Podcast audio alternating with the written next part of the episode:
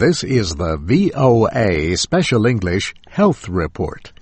Bad teeth can be painful and worse. They can even be deadly.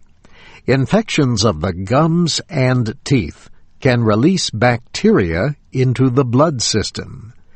Those bacteria can increase the chances of a heart attack or stroke and worsen the effects of other diseases. And adults are not the only ones at risk.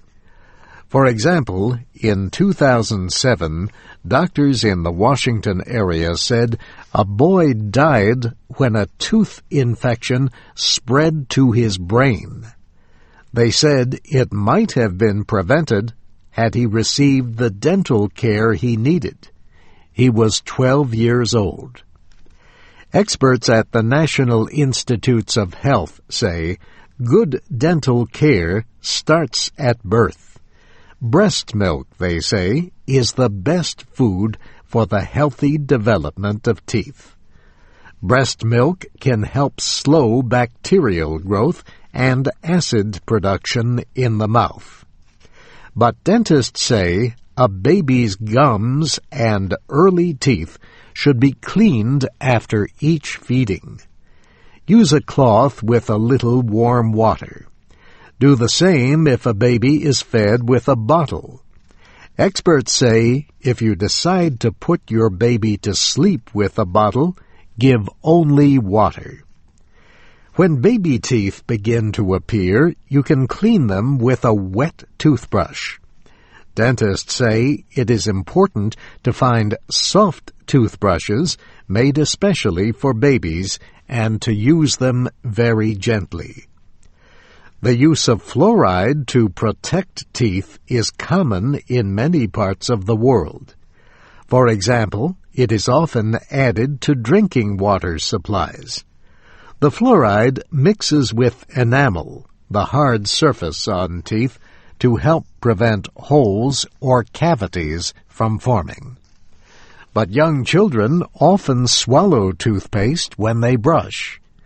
The American Academy of Pediatric Dentistry notes that swallowing fluoridated toothpaste can cause problems.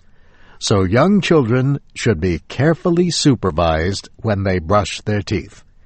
And only a small amount of fluoridated toothpaste the size of a green pea should be used.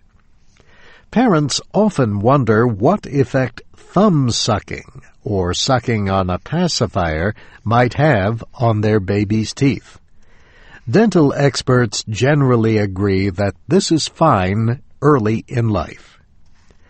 The American Academy of Family Physicians says most children stop sucking their thumb by the age of four. If it continues, the group advises parents to talk to their child's dentist or doctor. It could interfere with the correct development of permanent teeth. Dentists say children should have their first dental visit at least by the time they are one year old. They say babies should be examined when their first teeth appear usually at around six months. And that's the VOA Special English Health Report. I'm Steve Ember.